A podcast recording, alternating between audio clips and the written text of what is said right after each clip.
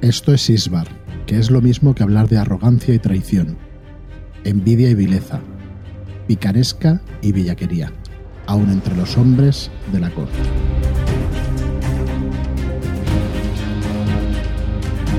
Hola y bienvenidos a Red Key Podcast. Soy Fran Valverde y como siempre me acompaña David Martín. ¿Qué tal, David? Hola, ¿qué tal? Bienvenidos a este nuevo episodio. Con muchas ganas de afrontar y escuchar a quien tenemos hoy invitado. Pues sí, la verdad es que sí. Tenemos de invitado a Ángel González Olmedo. ¿Qué tal, Ángel? ¿Cómo estás? ¿Qué tal? Yo encantado, como siempre, de estar aquí con vosotros. Sí.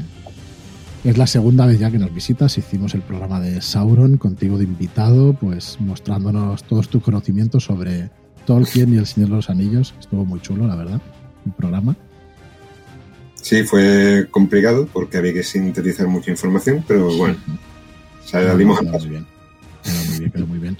Y hoy vienes en calidad de autor que va a ser publicado próximamente por nuestra editorial, por Red Key Books. Y bueno, te hemos traído para que nos presentes. Bueno, serás colaborador habitual del podcast y bueno, estamos contentos de que puedas ir viniendo pues todas estas próximas sesiones y eso. Pero bueno, hoy vienes a presentarnos Historia triste de un hombre justo, que es tu primera novela. Es la primera, correcto. Pero no es lo primero que publicas, porque has publicado algún módulo de rol y juego también. Correcto, y lo que está por llegar, que todavía ya hablaremos de ello. Eso es, que está ahí entre bambalinas y eso. Entonces, dime, Ángel, perdona.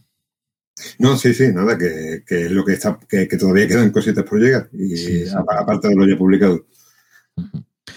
Muy bien, pues nada, antes de empezar ahí en profundidad, explicaros qué es Historia triste de un hombre justo, cuándo lo esperamos, en qué proceso está editorial, que también me gustaría comentarlo. Pues antes de eso, deciros que tenemos un Telegram, tenemos un grupo de Telegram que se llama Red Key Podcast, donde pues nos gusta pues hablar de nuestra afición, que es la fantasía, la narrativa de terror, de ciencia ficción y de fantasía. Y ahí, bueno, pues estamos juntando una comunidad que está pues hablando de fantasía. De hecho, tenemos pensado hacer algún tipo de club de lectura. Estamos ahí barajando diversos títulos, a ver qué tal, si se hace una votación, a ver qué libro nos ponemos a leer, y la verdad es que, y luego comentarlo y eso, que estaría muy guay. Es así como se hace un poco de comunidad. Y bueno, nuestra intención es al final hacer afición, ¿no?, sobre la literatura fantástica y la narrativa pues tan especial para nosotros.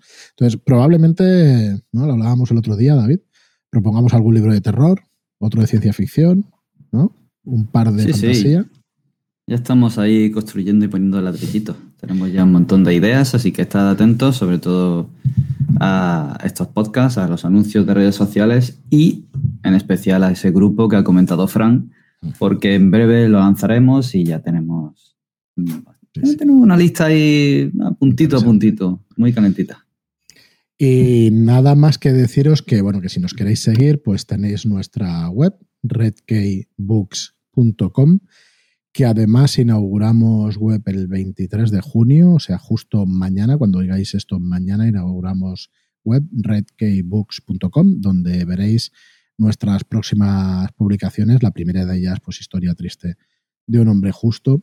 Y bueno, por no desvelar más la sorpresa, pues mañana entráis allí y podéis ver las otras novelas que también acompañarán Ángel en esta primera andadura. Y también podéis seguir a Ángel González Olmedo en precisamente su web, angelgonzalezolmedo.com, donde si os suscribís a la newsletter vais a recibir pues unas palabras, ¿no, Ángel? El miércoles y el viernes sobre las 3:30. Sí, miércoles y viernes.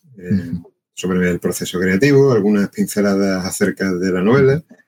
Sí. Y bueno, en fin, cositas que complementan todo esto, que me gusta contarlas y que establece pues un punto de unión entre el autor y la gente, bueno, que esté interesada en ello, para poder hablar o compartir impresiones.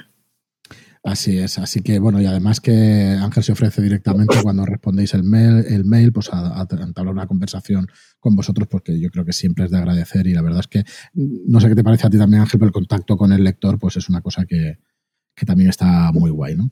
Maravilloso, maravilloso. De hecho, he estado respondiendo a los emails que me han ido llegando. He tenido, que me perdonen si ha habido algún problema con alguien que no le ha llegado, porque me lo han comunicado que sí, todos los temas del mail, spam y todo eso, hostia, yo tengo son problemas técnicos, pero vamos, por lo general respondo cada vez que, además, es una alegría, ¿no? Ver que hay alguien que se interesa y que me agrada, es de agradecer, ¿no?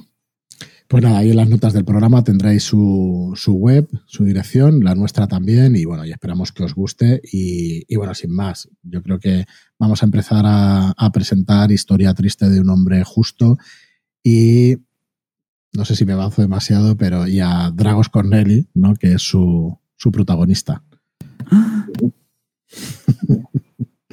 Bueno, Ángel, ¿qué es Historia triste de un hombre justo? Es una novela, está claro. Pero bueno, sentemos las bases un poco de, si quieres, de la premisa, de la trama, y luego ya pues tocamos cositas que tenemos aquí en un guión que nos has pasado. Y eso, yo creo que unas pinceladas, no pretendemos hacer el programa súper exhaustivo, para eso ya vendrán los siguientes meses, pues trataremos temas, ¿no? Trataremos especiales de personajes, de la ambientación y todo eso. Pero bueno, vamos a ver una pincelada de esa premisa y esa trama. Pues la premisa es que un hombre, un erudito, que estaba expatriado, consigue un indulto y regresa a su patria, aprovechando este indulto, para consumar su deseo de venganza. Pero claro, mientras ocurre todo esto, debe responder ante el gobierno, ante el Estado, que es quien le ha dado el indulto, y debe enfrentarse a tres conflictos, a tres problemas, que son el mismo Estado, el mismo gobierno que le pone trabas en su investigación, la sociedad, las luces y sombras de la sociedad, y la Iglesia, la moral, ¿no? Entonces, estos serían los tres pilares conflictivos con los que tiene que lidiar el personaje. Es una analogía, de nuestro entorno, de este país, de España. Sí, a ver, podríamos mantenerlo en secreto, pero en cuanto empezaran a verse pues localizaciones, ¿no?, de la novela, en cuanto ahondaras un poquito y eso, pues está claro que enseguida sobresale, ¿no? Sale a la luz todo esto. Así que, bueno, no me parece mal pues que se explique desde el principio. Pero bueno, esa es una analogía de España, pero es una novela fantástica, es una novela fantástica. Sí, no nos vamos a perder en explicar las cosas de forma palmaria, porque, bueno, nos saca de una hostia, con perdón, de la lectura y de la narración, pero sí, tiene pincelada. Bueno, en fin, cuando se escribe en base a conocimientos y vivencias que uno tiene, o las experiencias, ¿no?, que ha cosechado, y eso es inherente, ¿no?, a la hora de exponer y de escribir. Yo es que antes de empezar con el libro me gustaría que explicaras un poco eso. Yo había leído, ya no sé si en algún artículo tuyo o en algún tipo de red social o algo, que durante cierto tiempo, tú siempre has escrito, pero que durante cierto tiempo quizá no tenías ese bagaje o esa... bueno, todo lo que vamos aprendiendo, ¿no?, con los años y todo eso que vamos adquiriendo, y que llegó un momento en que sí que dijiste, ahora tengo algo que contar, ¿no? Y te pusiste a escribir esto. Sí, sí. Bueno, escribir he escribido siempre, desde pequeño, desde el Olivetti que tenía mi hermano. Era un ordenador, el Olivetti ya era un ordenador de los años 90, de principios de los años 90. Y el Windows que tenía era 3.1, creo recordar.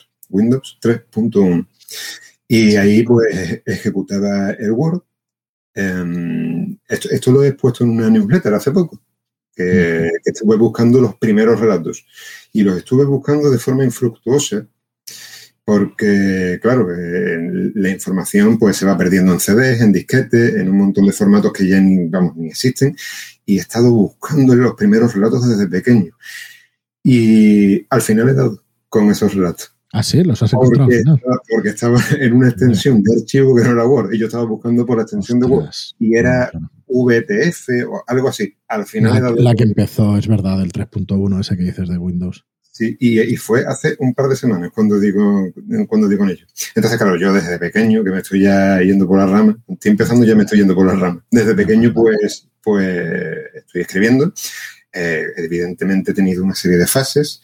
En la veintena es cuando, digamos, he tenido ya, pues, no te voy a decir experiencia, pero o bagaje, pero sí me empecé a formar ya un poco de estilo, porque claro, tengo en mi mochila un montón de libros, en mi mochila de vida, no solo los libros, las experiencias y los viajes, las relaciones que he tenido con las personas, y claro, pero todavía no tenía algo que contar. Todavía yo sentía que lo que volcaba en la escritura no era de suficiente trascendencia o no tenía un principio rector claro hasta, bueno, esta época que ahora tengo 35 años, cuando pasé el umbral de los 30. Cuando pasé el umbral de los 30 ya evalué mi itinerario de vida y ya tenía la sensación de que ahora era el momento de contar algo.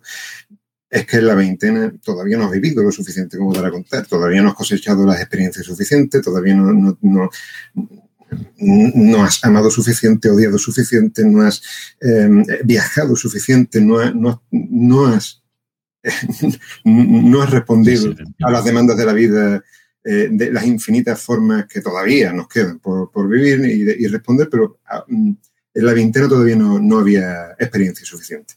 Y bueno, ahora es cuando era el momento. Eso es. Y bueno, enlazando con eso, porque en realidad al ser un reflejo, al basarte en la premisa de lo que es España y eso, uh-huh. No es una España actual, sino que te vas a un periodo histórico, aunque esté mezclado con fantasía. ¿Cuál es ese? Explícanos un poco y cuál es el aspecto del mundo y todo eso.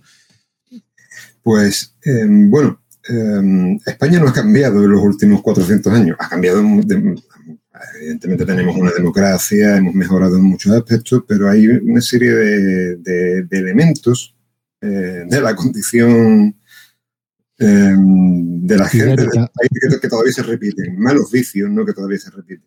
Entonces, sí que es verdad que tiene elementos actuales, pero nos vamos a una época en concreta que es el siglo de oro español, que es, podríamos decir, la expresión más superlativa de las luces y las sombras de este país en cuanto a que había un periodo de crisis social, de crisis económica, pero a la vez también era un momento esplendoroso en las letras.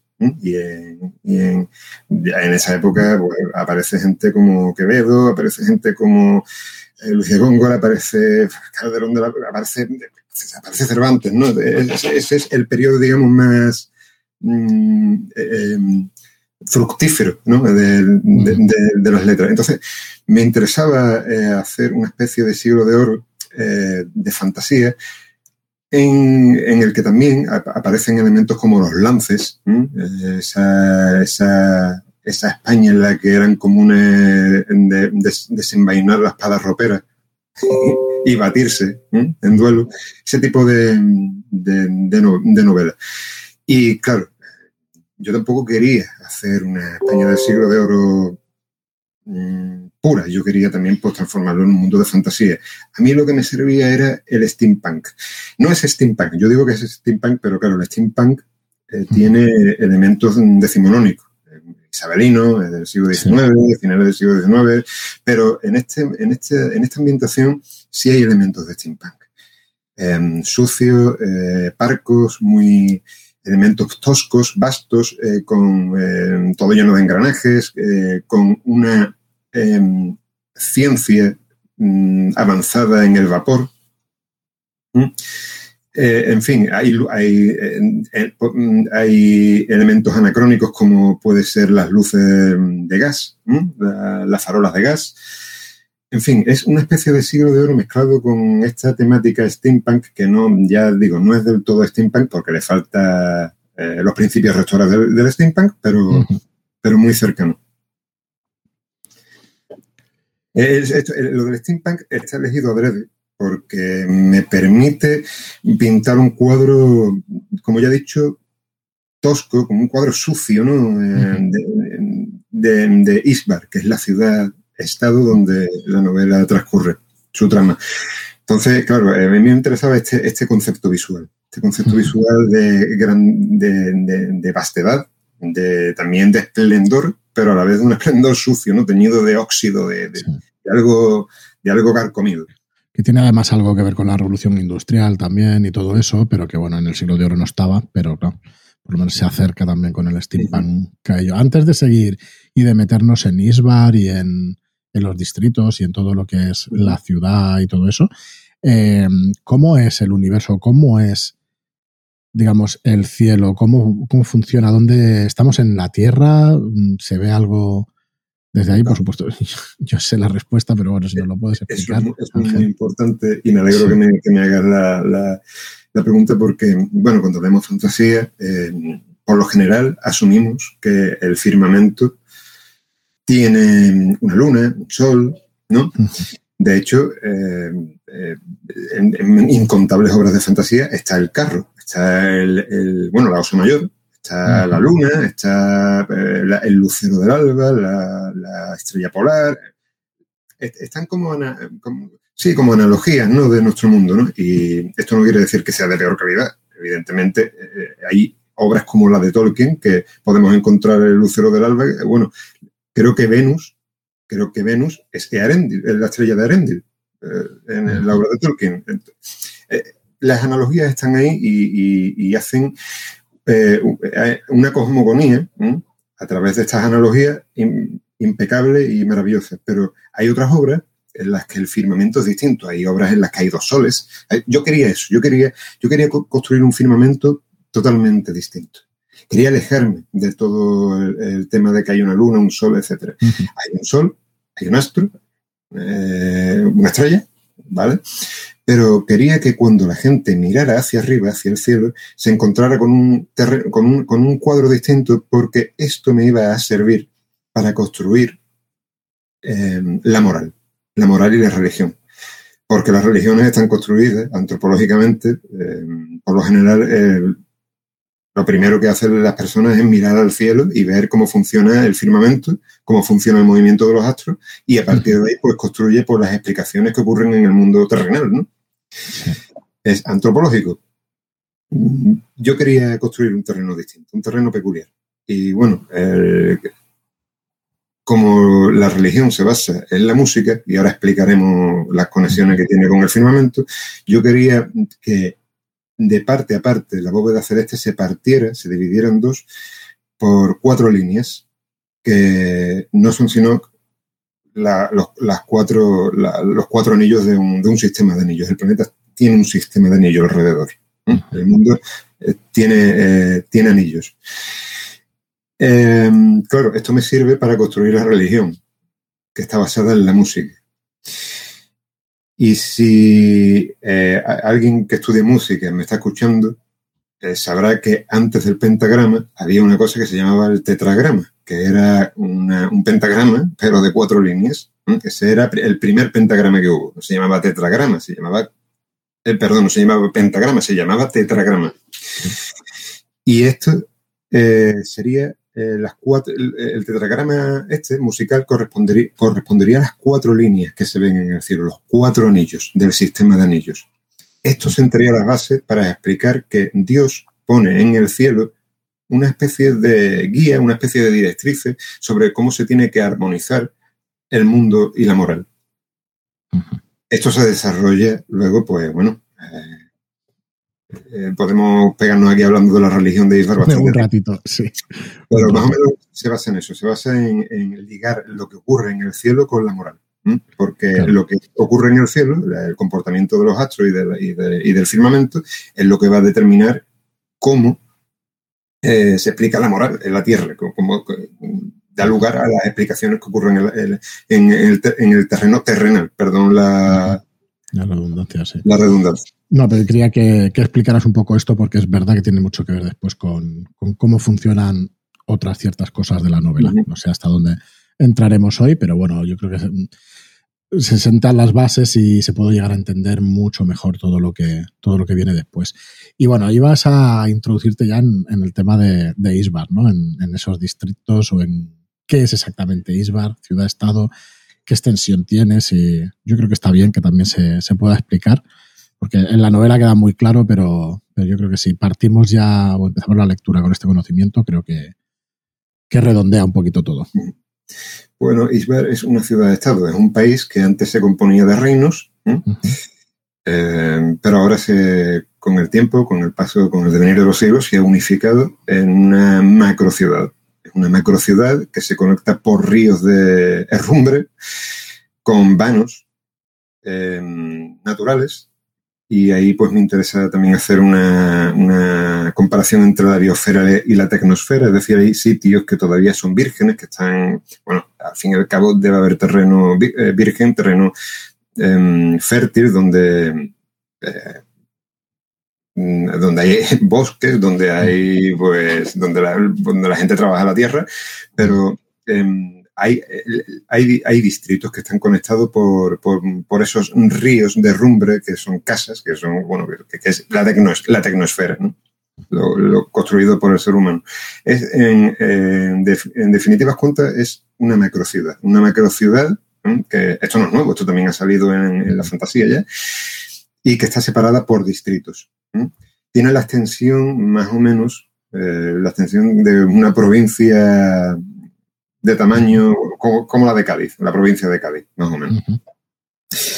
Y estos distritos, pues, bueno, pues tienen sus peculiaridades, tienen su idiosincrasia, ¿eh? Tiene, pues, bueno, están conectados por el tronco común que representa el país, la ciudad-estado, pero luego tiene, bueno, pues, sus diferencias, sus conflictos entre ellos y, en fin, aquí es donde entra la complicación política entre el marqués de tal sitio que es súbdito del duque de otro distrito, que a su vez es también un vizconde de no sé dónde, pero que también ese vizconde es arzobispo de tal. Aquí es donde entra, y es lo que me he basado, en el Sacro Imperio Romano de Occidente, que si hay otro historiador por aquí, sabrá que el tema del Sacro Imperio Romano de Occidente es para pegarse un tiro cuando se estudia.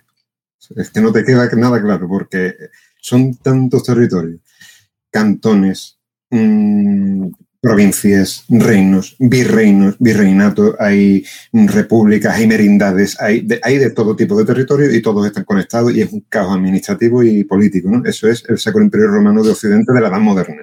Y aún así, cuando estudia, hay gente consagrada en la Universidad de Historia que se consagra al estudio de este fenómeno histórico y se consagra en un tema específico y aún así obtiene un atisbo de lo que fue en la época el Sacro Imperio Romano de Occidente. Bueno, pues entonces en ese caos me he basado para construir Isbar y los conflictos que hay entre distritos y los subterritorios que hay dentro. No está todo construido porque eso es una locura, pero a mí lo que me interesa para la novela es evocar esa sensación de caos administrativo. Uh-huh. Y político. Y bueno, tú dices de esa época y tal, y bueno, algún paralelismo tiene, ¿no? Con sí, los tiempos actuales. Con los tiempos actuales y con el país. Sí, tal y como lo tenemos y lo vivimos día a día. Sin meternos en temas políticos, que no es nuestro terreno. No, claro. Esto es fantasía y todo, ¿no? Sí, todo parecido con la realidad es mera coincidencia. Claro, de hecho, es para bien y para mal, evidentemente. Sí. Y entonces en Isbar, ya que ha llegado a ser una macro potencia, me ha parecido escucharte hablar de que hay cierta aristocracia, pero ¿cómo se organiza a nivel? ¿Tienen pequeñas localidades, pequeñas regiones dentro de la gran ciudad? ¿O son concejos, son barrios? ¿Cómo? Bueno, es una sociedad estamental, hay nobles y hay villanos. Y claro, el tema es que a mí me interesaba también hacer una analogía de este país porque me parece muy curioso comparando con otros países. Yo soy un gran lector de historia. Yo no le llego a la suela de los zapatos a ningún historiador, evidentemente no tengo la carrera y me queda mucho por saber, pero aquí en la península ibérica, cuando se estableció la nobleza. No es como en Francia, ¿no? Que un conde tenía el territorio durante la Edad Media, era el señor feudal de ese territorio, etcétera. Tenía sus súbditos. Aquí en España, cuando la Reconquista, ocurre un fenómeno distinto, y es que empiezan a proliferar un montón de hijodalgos, un montón de hidalgos, durante la Reconquista, porque, necesitaban que tal o cual tipo que vivía en una serranía o en un lugar que no estaba tocado por el mundo árabe, pues que le prestara su ayuda militar, y se nombraron, sobre todo en el norte de España, se nombraron muchos hijodalgos. En la Edad Moderna hay una fuerte presencia de hijodalgos. Y esto hace también que la nobleza no sea, en comparación con otros países, tan cotizada, en el sentido de que no había tanto... Ser noble no significaba en España, en las Españas, tener dinero. Había nobles, por ejemplo, había un conde que estaba tieso, hablando en argot de aquí del sur, ¿no? Estaba tieso, que no tenía dinero. Y te podías encontrar con un señor que tenía un señorío solariego, que tenía una tierra que no era noble, pero que tenía poder político y era villano. Entonces, Isbar es un poco el reflejo de eso, ¿no? Lo hemos pincelado muy superficialmente, hay que hablar mucho de esto, pero bueno, lo que se intenta evocar es eso, unos distritos que están dominados por barrios, y estos barrios son en sí pues los condados, son los territorios, los marquesados. Hay un distrito, por ejemplo, que es un principado, que es el Principado de Mirtos de Levante, que es una analogía de cierta comunidad autónoma. Hay otro... Veo sonreír a David, claro, es que esto es un podcast, pero yo estoy viendo aquí sonreír, sí. y ya se está imaginando. Hay otros territorios que son merindades, sabemos más o menos por dónde tira la cosa. Hay otros territorios que es un reino también. En fin, hay analogías. Las analogías están ahí. No se habla explícitamente porque te saca a empujones de la narración, pero bueno, quien comprenda más o menos cómo se estructura nuestra realidad, pues encontrará pues ciertos visos, ¿no? No, tampoco me interesa que sea algo muy explícito, pero bueno, básicamente es eso, es el territorio se estructura en base a las castas sociales, y estas castas sociales pues tienen una cuota de territorio, ¿no? Uh-huh. Conectadas entre sí, y unos son vasallos de otros, con ese caos administrativo que nos sirve también para explicar un poco la realidad, y que me he basado en el Sacro Imperio Romano de Occidente, que me interesaba mucho porque es apasionante y a la vez es una locura. Y además vastísimo, va, y tienes que, por explorar y por contar, vamos, todo lo que quieras y más. Es lo que dices, que es súper amplio. Bueno, y después de ver este cielo, cómo se conforma, la tecnosfera y biosfera que nos explicabas, y la política, tenemos la religión. La religión que ejerce un control moral sobre lo que se puede hacer y no se puede hacer. Una especie de, no se llama Inquisición, como uh-huh. Aquí en España la Inquisición no aparece hasta la Edad Moderna, no aparece en la Edad Media, porque no tenía sentido. Realmente aparece como un instrumento político. Y en realidad es lo que es un instrumento político, pero claro, hay curas fanáticos dentro de la religión de Isbar. Es una religión monoteísta basada en un único dios, que es el dios reverberado, se le llama.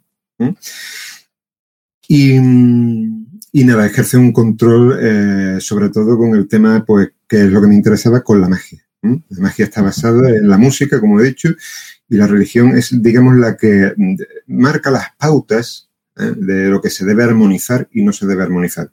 Armonizar significa conjurar, ¿no? Es un sinónimo de conjurar en esta novela. Porque, claro, el usuario de la magia aquí es el mago.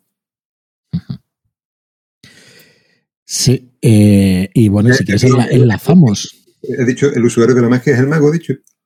Sí. Sí. No, perdón. Es el bardo, Vale, yo te iba a decir, un mago aquí es equivalente a un bardo. Exacto. Es lo que conocemos en las novelas de alta fantasía, de Dragonlance. Bueno, Dragonlance creo que no aparecía en bardos, pero en Dungeons and Dragons, ¿no? Aparece sí. En el multiverso de Dungeons, aparece la figura del bardo, que es el que tiene un laúd, una flauta, lo que sea, y a través de ese instrumento, pues, tira de las hebras de la urdimbre y hace magia, ¿no? Pues esto sería un poco así, es el que a través del lenguaje de la música se estimula el mundo mágico. Uh-huh. Yo no sé si entraría, aquí en el guión lo tienes puesto, yo no entraría a cómo funciona 100% la magia en este mundo, o en qué se basa exactamente, ¿no? Dejaría que lo descubrieran, o ya hablaremos en programas posteriores. Sí que me interesa lo que tienes también en el guión de qué tipo de magia estamos hablando, que cuando hablábamos de Sanderson, él la estructuraba y tal, y tenía una clasificación y tal. Entonces, bueno, si quieres explicarnos algo más, pero sin entrar, digamos, en el fondo del tema y de dónde, o qué es lo que hacen estos bardos para poder realizar la magia. Explícanos un poco también los tipos de escala y todo eso, Ángel. Perfecto. Hace poco estuvisteis hablando, ¿no? Aquí en... Sí. Que era el capítulo 5, creo recordar, de Sanderson, y hablaba de las tres leyes estas de la magia. Yo cuando lo escuché, recuerdo que lo había leído en un libro, esto de las tres leyes de la magia. Sí. Pues mire, básicamente se trata de lo que Sanderson dice como magia dura, ¿no? Estaba la magia blanda, ¿no? Que los efectos mágicos pues no hacen... Tienen una función narrativa dentro de la historia, pero no resuelven el conflicto, o no deberían resolver el conflicto, porque aparecería lo que conocemos como un deus ex machina. Uh-huh. Y luego está la magia dura, que se basa en tres pilares fundamentales. La música, que es la magia en esta novela. Sí tendría más una concepción de magia dura. Por repasar las leyes, ¿no? Era que la primera era la capacidad de un autor para resolver el conflicto, era directamente proporcional a cómo el lector entiende, ¿no? La magia, cómo funciona la magia. Pues esto pues es patente en la novela, porque se da una explicación que ahora sí que, bueno, no sé hasta qué punto vamos a hablar cómo funciona, ¿no? El tema de la magia, puede que lo dejemos para otro día, pero sí, tiene una explicación ligada a la física cuántica. Uh-huh. Básicamente, esta ley de Sanderson lo que te postula es que expliques la magia, que tiene un fundamento teórico, con carácter cientificista o no, ¿vale? Que se le dé a los lectores la posibilidad de anticiparse a esa magia, de que pueda prever cómo puede solucionar la magia el conflicto. Se presenta el conflicto y, bueno, ya pues aparece la solución con el uso de la magia. ¿Por qué? Porque, bueno, esto pues evita lo que conocemos como el deus ex machina. El deus ex machina, para quien no lo sepa, lo repasamos, ¿no? Sí. Es un latinismo, es una expresión, una voz latina, ¿no? Que una locución que dice que viene a significar Dios desde la máquina, porque en la antigua Grecia, cuando se hacía teatro, el conflicto a menudo se resolvía con Dios apareciendo. Era un actor que encarnaba a Dios, un Dios, montado en una grúa, y bajaba, ¿no?, al escenario y resolvía el conflicto, ¡puf!, como por arte de magia, y esto pues queda artificioso, ¿no? Entonces ya los griegos ya lo criticaban en su época, y eso es básicamente un deus ex machina, ¿no? Evitar que las cosas se hagan por arte de magia, pero sin justificar, ¿no? Por la cara, ¿no? Hablando en plata, por la cara. Entonces, sí, claro. No hemos inventado nada, ¿eh? Ya lo sabían los griegos antes que nosotros. Claro. Entonces, esta concepción de la magia dura, esta concepción que provee de explicación, o de una mecánica, nada más que pues lo que hace que el lector se sienta satisfecho y haga sobre todo eso, que se anticipe a la magia aquí podría resolver el conflicto, y entonces te entra mejor, ¿no? No te saca de la historia de un bofetón, no aparece la solución por la cara, ¿no? Queda artificioso y mal resuelto, una ejecución pobre, ¿no? También se limita, una de las, la segunda ley que recordar que era que se limitaban los poderes. Correcto, que la magia tiene sus limitaciones o los poderes de esto. La magia en Isbar, en esta novela, pues está limitada por dos vertientes, por el propio cansancio de los personajes, que se extenúan porque tienen que estar, para armonizar, tienen que sintonizarse con el con la música de las cosas, con la música de la realidad. Ya entraremos en profundidad con eso, ¿vale? Entonces, eso cansa a los oídos, a los armonistas, a los bardos. Y, por otro lado, pues la limitación más palmaria que se ve a lo largo de la obra es la moral. Es la moral de la Iglesia que permite el uso de muchas escalas, pero hay otras que las tiene vetadas. El mismo gobierno también tiene unas leyes, tiene unas premáticas sobre qué se puede hacer y no se puede hacer. Pero claro, son menos punitivas porque la moral del Santo Oficio, no se llama Inquisición, es el Santo Oficio de Isbar. El Santo Oficio pues te puede llevar a la pira de una hoguera si haces las cosas de forma maliciosa, ¿no? Y la tercera ley era que se ampliara lo que ya tenías antes de construir cualquier cosa nueva, sí. Sí, todo se basa en lo mismo, todo se basa en la música de las cosas. De todas formas, hay una serie de cuestiones que rompen los esquemas del protagonista, rompen los esquemas de todo acerca del uso de la magia, pero claro, esto es patente como conflicto en la obra, esto ya se verá. Esto es que hay algo ahí que se está haciendo que rompe los esquemas de la magia. Pero bueno, eso lo hablaremos. Ya hablaremos, o bueno, ya cuando se pueda comprar el libro, lo puedan leer los lectores, pues ya entrarán. ¿Quién armoniza en esta ambientación? ¿Los bardos y los dómines? Y los dómines. El usuario de la magia se llama armonizador o armonista. Es el término. Pero después, claro, se hace una distinción.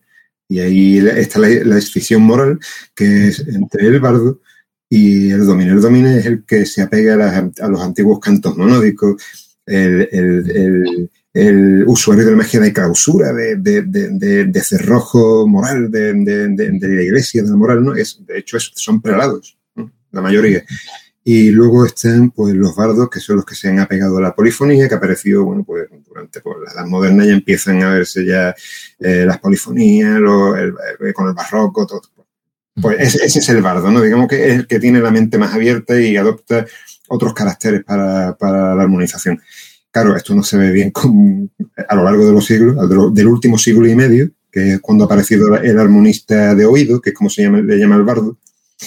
No se ha visto como unos ojos por parte de la Iglesia, se acepta como por el Estado, ¿eh? por la ciudad de Estado, porque es muy útil, ¿eh? Es una herramienta muy útil armonizar de cierta manera, pero la Iglesia pues es una lucha, pues, lo que existía en la política de antaño, ¿no? Una lucha entre la Iglesia y el Estado sobre lo que se puede hacer y no se puede hacer. Evidentemente el Estado también mete mano aquí, el Estado de Isbar te dice lo que puedes armonizar, lo que un armonizador bardo puede hacer, no puede hacer. Esto hay pues una clasificación de escalas ya hechas, ¿no? Las escalas llegan a ser conjuros, digamos, por hacer un paralelismo. Sí, las escalas son los conjuros propiamente dicho. Es para conjurar el bardo tiene que emitir una serie de notas. El bardo o el armonista tiene que emitir una serie de notas que hacen que se conecte con el llamado tejido de la realidad, que es una especie de manto espiritual que impregna todas las cosas, ¿eh? Uh-huh.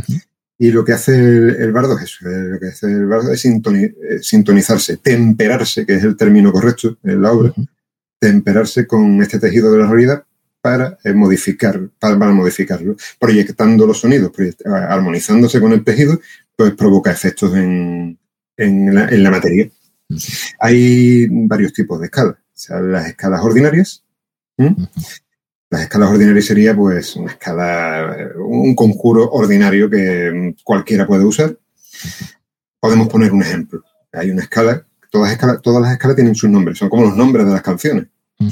El susurro del viento, que ya se ha visto en alguna que otra newsletter, en algún que otro relato que está por ahí. El susurro del viento básicamente consiste en el bardo se armoniza con el tejido y lo que hace es que tiende un puente armónico entre su mente y la del foco, que es otra persona.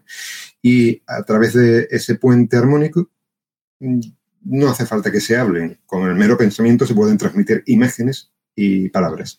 Es, digamos, una telepatía, ¿no? Uh-huh. Sí. Eso tiene una escala ordinaria, un ejemplo de escala ordinaria. Luego tenemos las escalas latentes, que es una especie de magia que impregna los objetos y se queda de forma latente. Puede ser, por ejemplo, un chivato, ¿no? Que yo coloco en la puerta una escala latente que lo que hace es que me avise cuando una persona cruce ese umbral.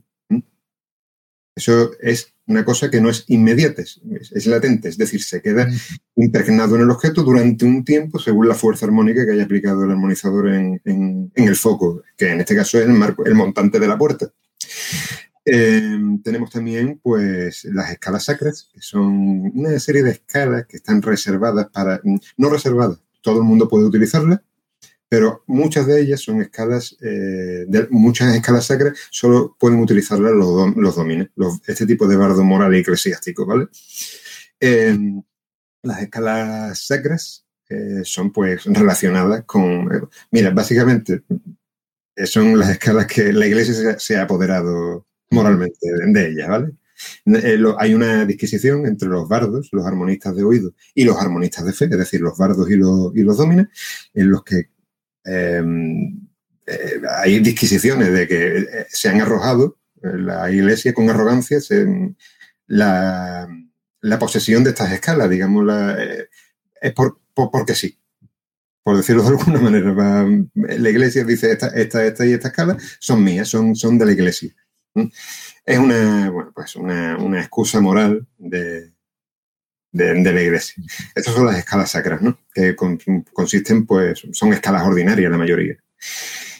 Y ya está, sencillamente están clasificadas como que son de la Iglesia. Y luego tenemos, pues, las escalas prohibidas, que es las que estábamos hablando antes. Son escalas, hay de dos tipos. Para los bardos, la mayoría de los bardos, que están desapegados de la moral de la Iglesia, son las mismas, ¿eh? Son escalas que no se pueden hacer. Pero se dividen en dos tipos, que son las vetadas por el gobierno y están las vetadas por la Iglesia. Las que están vetadas por la Iglesia conllevan un pecado venial mayor, ¿eh? Uh-huh. Son las escalas perversas, porque dicen que estas escalas están creadas por el demonio, ¿eh? Uh-huh. Por el némesis de la deidad. Y claro, pues conlleva, pues, a ser apiolado por el Santo Oficio y llevado un auto de fe. Sí, no se están con chiquitas. Sí, no. De hecho, son muy fácilmente detectables estas escalas, porque cuando un armonizador se armoniza con el tejido, lo que hace es... El tejido es como, bueno, pues como un tejido. Si se enhebran los hilos, se cambian y se modifican, pues deja como una huella, ¿no? Es como si se quedara una arruga en un mantel, ¿no? Y esto es rastreable y como se puede rastrear, pues se puede perseguir a esa persona. Uh-huh. Está súper interesante. De hecho, has hecho un repaso a toda la ambientación, un repaso más o menos rápido, pero bueno, yo he tenido la oportunidad de conocer la obra y bastante más por debajo, pero yo creo que ha quedado bastante claro en qué lugar nos vamos a mover, ¿no? En este mundo. Uh-huh. No sé si tú, David, tienes alguna pregunta antes de que... Bueno, yo sé que vas a tener un montón. Porque... Dale. Bueno, no sé hasta dónde llegar, pero así que me venga en relación a lo que ha contado de este sistema de magia, de la armonía. Me gustaría saber, porque es lo que me evoca, si las diferentes partes o barrios de este mundo vasto, esta ciudad tan vasta, uh-huh, también tiene diferentes maneras de entender esa armonización o la música. De igual manera que, no sé, en el Mediterráneo hubo esta lengua franca para entenderse entre todos, aunque cada uno entendiera el mundo de una manera. Si hay algún tipo de modificación de esta manera de armonizar con respecto a diferentes culturas, diferentes partes del mundo. De hecho, eso se pensó, y hay claras referencias a ciertas músicas. Hay, de hecho, hay un momento en el que Pero claro, eso se extirpó de la novela, porque hay cosas que se extirpan de la novela por cuestión de narrativa, de ritmo, etcétera. Y había un capítulo que me gustaría, a lo mejor algún día, pues lo dejo como capítulo inédito en una newsletter. Se puede recuperar, claro que sí. Se podría recuperar como algo que se quitó, y donde se habla de eso precisamente, de una especie de un palo de flamenco, digamos, ¿no? Por entendernos, ¿no? Y sí, hay maneras, pero claro, de todas formas, aunque haya distintas maneras de entender según el territorio, Isbar, del tamaño de una provincia. Realmente hay diferencias musicales entre un sitio y otro, pero las escalas tienen el mismo nombre para todos. Se trata de la composición de ciertas notas, de un algoritmo. Y el algoritmo es el mismo en el distrito de Los Reos que en el distrito de Tierra Fértil. Están los más alejados, ¿no? Por decirlo de alguna manera. Están súper alejados, hay como 3 o 4 distritos entre uno y otro. Sí, hemos de decir que además todos esos distritos tú los tienes muy claros y, bueno, de hecho va a haber un mapa en la novela donde vamos a poder seguir estos distintos barrios, ¿no? O estos distintos distritos. Y una cosa que no había dicho, es que los distritos están separados por murallas gigantescas. Sobre estas murallas están los ferrocarriles. Es ahí donde discurren los tender y el transporte y las sillas de poste. Muy bien, Ángel, pues yo como veo que se va a alargar y eso, yo daría un repaso sobre los personajes de la novela y si quieres una ligera pincelada de los conflictos que vamos a poder encontrar y dejamos para otros programas entrar en profundidad pues en estos personajes, cómo los has construido y de qué manera pues los vas engranando con los conflictos. Si te parece, hacemos un recorrido rápido y bueno, porque al final es que si no nos vamos a ir a 2 o 3 horas y va a ser demasiado que digerir, creo yo. Sí, claro. Pero vamos, sí. Pero, yo es que encantado, no sé, David, que tú habías tenido menos oportunidad y eso, supongo que eso, ¿no? Que sí, además que está todo lo que ha ido contando hasta ahora, lo que he ido leyendo de los relatos que envía en su newsletter y ese guiño que hay a la España en el siglo de oro, a mí es que me gusta mucho, entonces sí que estaríamos aquí hablando un buen rato. Pues nada, vamos a entrar en los personajes y bueno, hemos de decir, a ver, tú eres psicólogo, Ángel. Sí. Y realmente, bueno, hay un artículo por ahí que todavía no ha salido de cómo construyes tus personajes y que yo creo que se puede entender también muchas de las cosas de las que utilizas a la hora de construirlos. Pero bueno, danos si quieres un repaso sobre los protagonistas o los más importantes del libro. Bien. Y ya trataremos más en profundidad todo eso. Bueno, en primer lugar tenemos al protagonista, que narra en primera persona, que es Dragos Corneli. Hace trampas en la narración, no es omnisciente, no es un narrador omnisciente, pero bueno, hace trampas y coge algo de omnisciencia, porque es capaz de sentir la música de alrededor y más o menos pues... es capaz de eso, no lo hace constantemente porque evidentemente cansa, ¿no? Es lo que hemos comentado antes de las limitaciones de la magia y es capaz de eso, de sentir las vibraciones de los demás, ¿no? Ahí yo quería hacer una especie de metáfora con el tema de las distorsiones cognitivas de la psicología cognitiva, pero bueno, de eso ya nos explayaremos otro día para establecer esa relación entre la capacidad que tienen los armonistas para escuchar las emociones de los demás y esto que estamos hablando de los esquemas cognitivos. Quería hacer una especie de psicólogo, ¿no? Ahí, ¿no? Y esa es la trampa, ¿no? En Dragos Corneli después tenemos antagonistas cuya identidad pues vamos a limitarnos a decir que es el embozado, el llamado embozado, que es un tipo que, bueno, va embozado. Va cubierto completamente de negro como la noche y bueno, es que es el criminal a quien Corneli pues debe dar caza. Tenemos a Lintus Corne, que es el bastardo del emperador, que es el hijo de Isbar. La ciudad-estado es un imperio, ¿eh? Está regido por un imperio y la relación con Dragos Corneli es que Dragos Corneli es el instructor, el Lintus Corne va a ser el pupilo. Aquí es donde también meto bastante psicología porque me interesa hablar sobre el tema de la educación, que viajo a vuelo de pájaro muy por encima, ¿no? No ponemos la lupa, pero bueno, hay ciertos momentos clave en los que me gustaba dar proveer alguna explicación sobre la psicología educativa, pero muy, muy leve, ¿no? Y se trata de eso, de un reto de Corneli por hacer humilde a alguien que ha crecido en las chucherías de la corte, ¿no? Entre opulencias, ¿no? Lo que quiere hacerlo es humilde, que evitar la arrogancia y bueno, que es lo que tiene pues un zagal, es un infante, ¿no? Sí. Además, se le quiere bajar los humos porque él se arroja el tratamiento de alteza imperial, cuando en realidad los bastardos pues no se les denomina así, ¿no? Claro. Le va a costar, ¿no? Al drago. Le va a costar. De hecho, lo ridiculiza llamándolo pequeña majestad. Después tenemos este es un personaje importante. Por aquella época, en el siglo de oro, en la edad moderna, ¿no? Y en muchas cortes, ¿no? Existía una figura que era la de valimiento, que es el válido o el privado. Dragos Corneli trabajaba para la corte imperial, para el emperador, y lo hace a través del válido, porque el válido es, digamos, que es un cargo ministerial, ¿no? Se puede decir que es un cargo ministerial, es una persona de confianza que ejecuta las premáticas en nombre del monarca.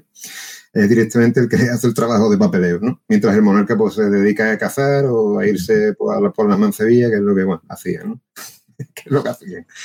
Entonces, pues el válido es el que mantiene, digamos, esa Gresnancot, que es como se llama el válido. No he dicho el nombre. El Gresnancot, el válido de su majestad imperial, es quien, pues, el que provee todos los recursos y la instrumentación a Corneli, y el que, bueno, pues le exhorta, bueno, a veces le conmina, según la tensión del momento, a hacer las cosas a Corneli. Después tenemos a tres personajes que han sido amigos de Corneli durante su juventud, podemos decir, que es con los que se reencuentran después de 11 años de exilio. Primero tenemos al físico Felindante Pellegrin. Un físico era un médico, para que nos entendamos. Se habla de facultativo, se habla de médico, pero normalmente se le denomina físico a lo largo de la obra. Es un físico de cortesano, es del Palacio Imperial, es un funcionario del Palacio. Después tenemos a Norvaria de Bruma, que ya la hemos conocido en el relato que se regala nada más apuntar a la newsletter. En el relato pues se narra cómo se conocieron Corneli y Norvaria. Y es muy peculiar porque esta persona no es... Norvaria de Bruma ha sufrido pues ese desprecio machista, ¿no?, de la sociedad del momento, en el que no se les veta a las mujeres ciertos puestos o ciertos estudios, y ella no ha podido formarse en la universidad como Corneli. Pues, estamos hablando de una sociedad pues bueno, pues que se fundamenta que la mujer pues estaba desplazada, ¿no?, para ciertas cosas, ¿no? Pero tiene algo bueno. Ella es muy inteligente y ella ha sabido sacar de este estrago una fortaleza. Es muy resiliente y ha logrado hacer que, como no ha estudiado en la universidad, ella es capaz de improvisar escalas. Es decir, cuando alguien estudia música, cuando alguien estudia solfeo, se produce un efecto que es que bueno, puede componer en base de una forma impecable y majestuosa en base a lo que ha hecho, pero de alguna manera queda lastrado por los vicios que ha aprendido en el solfeo. Esto coinciden conmigo muchos músicos, amigos míos, cuando les pregunto acerca de esto, y dicen: cuando alguien no ha estudiado solfeo y se pone a componer, te sorprende con cosas que no haríamos nosotros ni en sueños, porque claro, nosotros estamos condicionados por lo que hemos aprendido, por las directrices de la música, digamos, ¿no? Ella ha sabido sacar lo bueno de eso. Norvaria de Bruma es capaz de improvisar de una manera que otros que están sometidos a las reglas estrictas del solfeo no hacen. Y después tenemos a Clóster-Tor, que es un personaje pendenciero, un personaje dado a los lances, y Corneli lo necesita porque tiene una habilidad que es oído fino absoluto, o oído absoluto muy fino. Esto existe, ¿eh? Esto es una cualidad que existe, que es real. Esto es cuando una persona hace así y pega un golpe en la mesa y dice: esto es un re sostenido. Ostras, no sabía que lo había leído, pero bueno, sí. Lo decías en la novela, pero no pensaba que existía algo. Y escucha una gota de agua caer y dice: pues esto es un fa, y te dice la nota, ¿eh? Pues Clóster-Tor es eso. Pero claro, es un personaje que es muy interesante porque aporta tensión. Corneli tiene que tenerlo al lado suyo por sus cualidades, pero eso implica que también tiene que aguantar los lances o las tensiones pendencieras del tipo. Y básicamente esos son los personajes, hay muchos más, sí. Con sus movimientos, sus inquietudes, su... En fin. Dale, David, no sé si que... Con sus arcos evolutivos, ¿no? Sí, hay otros personajes, otros que son terciarios y que, bueno, están construidos en la metatrama, pero claro, pues se ponen en la novela, se pone lo necesario y lo justo para que te demanda la misma novela, ¿no? Sí. Y básicamente no sé si el cuerpo. No sé si David quería preguntar alguna cosilla, que te he visto tocar ahí el micro. A ver, es que qué pregunta de los personajes que no sea pisar donde uno no debe pisar todavía. Sí que me crea duda, pero esto último que me ha dicho sobre el oído y esta capacidad especial de esta gente. Uh-huh. Me parece muy interesante este oído fino, me recuerda a estas personas tan buscadas en el mundo del perfume, con esa nariz tan especial, ¿no? Es capaz de desgranar cada detalle. Uh-huh. Y me parece un detalle muy, muy potente para un personaje. ¿Hasta qué punto el protagonista es protagonista o el peso del protagonismo se diluye a lo largo del libro? Bueno, es cierto que a veces me he pasado con la construcción de algunos personajes secundarios y es verdad lo que me está diciendo, porque a veces he dudado de que haya tres protagonistas en vez de uno, porque es un triunvirato que necesita funcionar entre los tres. Evidentemente, claro, el protagonista porque es el que sufre la trama y el que sufre el conflicto en sí, aunque los otros estén implicados, el que sufre los impactos del conflicto es el principal, que es Dragos Corneli, y es el que lidia con ellos de forma más directa y taxativa. Pero sí que es verdad que tienen un peso bastante fuerte los otros dos. De hecho, hay una cosa que no he comentado de Clóster-Tor, que es el compañero este del oído muy fino, y es que, como bien has dicho, que te parece muy interesante, ¿no?, de que los bardos escuchan el sonido de las cosas, ellos tienen la capacidad, todos tienen la capacidad de abrir y cerrar. El concepto es abrir y cerrar los oídos. Cuando se dice abrir y cerrar los oídos, se habla de que ellos a voluntad escuchan y ponen atención en el tejido. De tal manera que hay momentos en los que están abrumados, los personajes se encuentran abrumados por las sensaciones que escuchan en los demás, están cansados ya, digamos, en términos de magia dura, que es una limitación, ¿no? Deben encontrarse con la mente diáfana para componer. Entonces, llega un momento que están abrumados, están desbordados de tantas emociones que están escuchando alrededor y tienen que cerrar los oídos. Y ya solo quieren escuchar sonidos terrenales, no los sonidos del tejido. Clóster-Tor tiene una peculiaridad. Como tiene oído fino absoluto, él escucha el tejido constantemente, es su maldición. No puede cerrar los oídos, aunque quiera. Es un personajazo. Y eso lo que le implica es que, claro, que tiene que está continuamente abrumado, está continuamente en tensión, ¿no? Y hay unas partes del libro en las que se habla de los nodos de silencio, que son, digamos, unos sitios que de forma artificial se han construido eliminando todo el tejido. Esto quiere decir que cuando un bardo abre los oídos ahí es como sumergirse en agua. Ahí no se deja huella de lo que se hace, de lo que se armoniza. Es como si no hubiese... Ese tejido no existe ahí. Es una habitación, por ejemplo, donde el tejido de la realidad se ha extirpado. No existe. Y eso quiere decir que todo el que abra los oídos ahí escucha una sensación molesta. Es como escuchar debajo del agua. Y cuando cierra los oídos, cuando emerge la realidad, por decirlo de alguna manera, los sonidos terrenales le invaden de forma estruendosa. Clóster-Tor no puede estar dentro de estos nodos de silencio, los llamados nodos de silencio, porque está continuamente irritado, molesto, está como con ganas de pendencia, con ganas de sacar la filosa, ¿no?, como se decía en aquella época. Muy bien, Ángel, pues bueno, ya ves que la pasión, vamos, por todos los poros del cuerpo, y realmente son personajazos. Yo sí he tenido oportunidad de de repasarlos y de leerlo y realmente está realmente bien, Ángel. Yo quería repasar un poco los conflictos, pero creo que lo vamos a dejar para el próximo programa, para que te vengas el mes que viene y que nos enlaces los personajes con estos conflictos y con más cositas del mundo para que vayamos conociendo un poco más la obra, porque dará para unas cuantas horas el conocer toda la novela.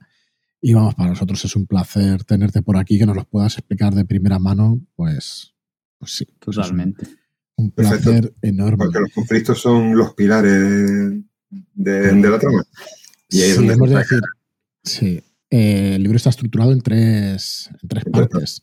Es decir, en tres actos, más bien en tres partes.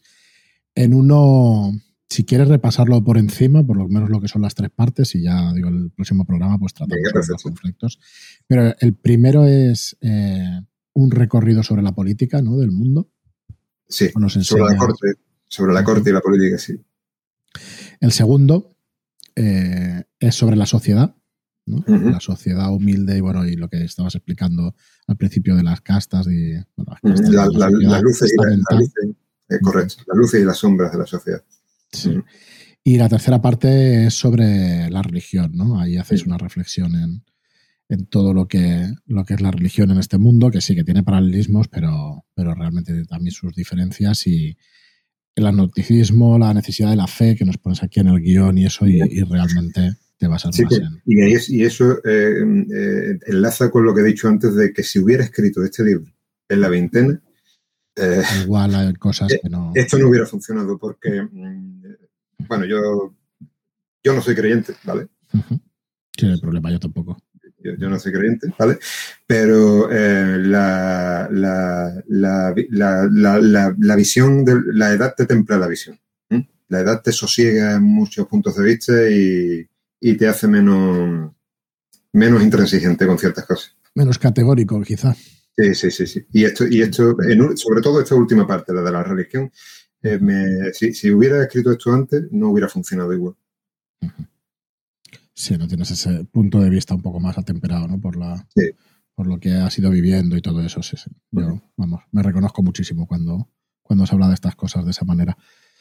Muy bien, Ángel, pues bueno, decir que nosotros tenemos novela nacional con Ángel González Olmedo y con otro autor ya que bueno, que enseguida lo sabréis porque mañana se abre la web y eso, pero bueno, nos gustará hacer una presentación de lo que es la web y la obra pues en un podcast aparte donde daremos un pequeño repaso de las tres primeras novelas que vamos a publicar, y estará Ángel, está otro autor nacional y luego tenemos otro autor internacional, y bueno, nuestra intención es ir publicando varias novelas a lo largo del año. En este año saldrá la de Ángel, el lanzamiento es el 5 de noviembre en tiendas, y todavía estamos ultimando pues un montón de cosas que lleva un lanzamiento de una primera novela, tanto tuya, Ángel, como nuestra, y la verdad es que la estamos cuidando todo lo que sabemos y le daremos toda la promoción posible, así que os agradeceremos muchísimo a todos los que nos escucháis, que si tenéis preguntas para Ángel, que si queréis seguirnos tanto en nuestra web, en redkeybooks.com, como en angelgonzalezolmedo.com, cualquier pregunta que tengáis, cualquier cosa que queráis preguntarnos, tanto a Ángel, como digo, como a nosotros, pues estaremos encantadísimos de responderlo, que compartáis estos programas por redes sociales para que nos echéis una mano y bueno, nos conozca más gente si os gusta de lo que estamos hablando. Y Ángel, agradecerte muchísimo que te pases por el programa, que bueno, que seas colaborador habitual también, te lo agradecemos, que es un placer. Contad conmigo. Contad con mi hermano. Con mi hermano, sí. Bueno, de hecho, no lo hemos dicho, hay claros paralelismos o por lo menos referencias, ¿no?, al Nombre del Viento, que es también el protagonista, es bardo y todo eso. Bueno, ya entraremos en los personajes más a fondo, en esos conflictos y de hecho tienes también una estructura para poner los nombres a los personajes o un sistema, digamos, un método para poner los nombres a los personajes que ya explicas también en tu newsletter y bueno, siempre está, a mí me parece que está muy interesante conocer todo eso. Así que nada más, lo dejamos aquí por hoy. Esperamos que os haya gustado y nada, gracias por estar ahí. David, si quieres también despedirte. Por supuesto. Bueno, yo estoy encantado de tener aquí a Ángel y que nos cuente de primera mano y nos vaya desgranando mientras vamos tirando de esa madeja armónica que nos va mostrando esta novela. Tiene muy buena pinta y a mí este tipo de ambientaciones me atraen mucho. Así que espero que pase rápidamente hasta el siguiente podcast para seguir charlando. Creo que sí. Muchas gracias a todos por escucharnos y nos vemos por ahí, por las redes, en RedKey Podcast, en Twitter, en Facebook, en Instagram o en un bar ya mismo. Pues sí, que parece que se acaba esto ya. A ver si es verdad. Y nada, Ángel, si quieres despedirte o decir tus redes sociales, pues encantados de que las puedas nombrar también. Perfecto, pues recordamos la página web angelgonzalezolmedo.com y en Instagram pues también podéis encontrarme por Ángel GLZ, está más complicado. Olmedo, ¿vale? Y bueno, en Twitter pues también estoy por ahí, ¿vale? Ángel G.Olmedo. Muy bien. Ya está, pues muchísimas gracias por todo. Y nada, nos veremos la próxima. Muy bien, claro, pues sí. Muchísimas gracias a todos por escucharnos y hasta el próximo programa.